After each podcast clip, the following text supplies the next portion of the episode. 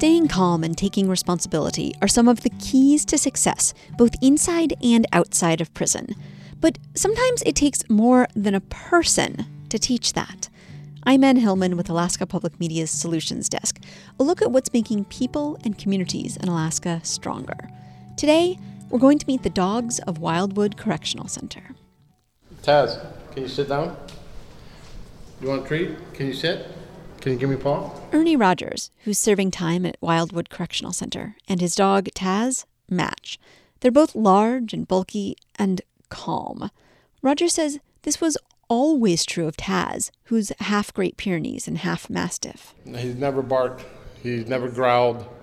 He's the calmest dog you'll ever meet. But this was not the case for Rogers, who experiences some mental health challenges. He and staff say having Taz around for the past seven months has made Rogers more patient, calm, and responsible. He says he's even kept his cool at the most trying times like when the dog accidentally broke the television he saved up for six months to buy.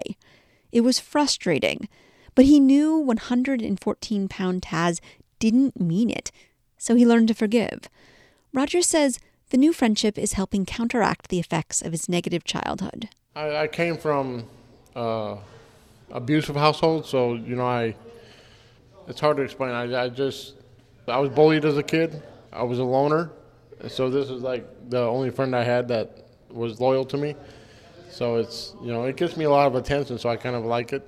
So it's it's it's pretty cool.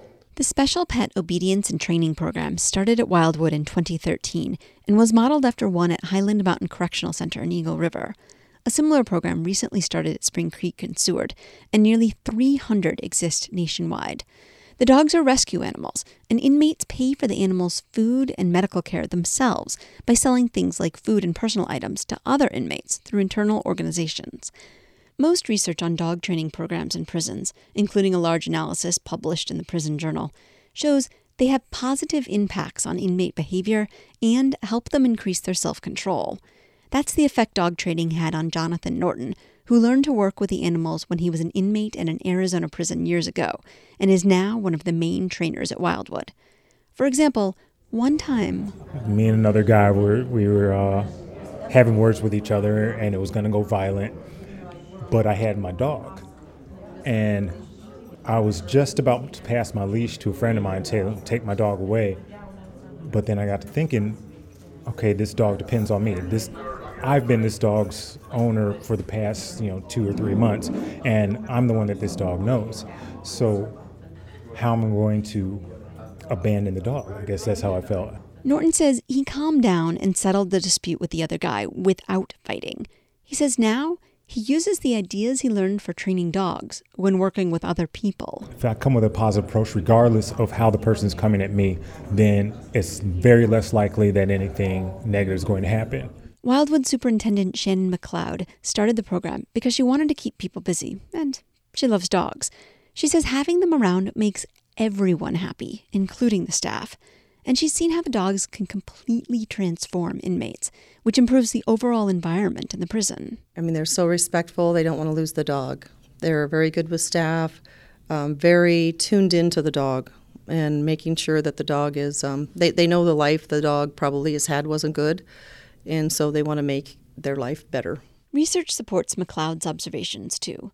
Though studies on the programs have limits because of their small sample sizes and few control groups, they found that dog training in prisons reduces recidivism and improves the behavior of long term prisoners.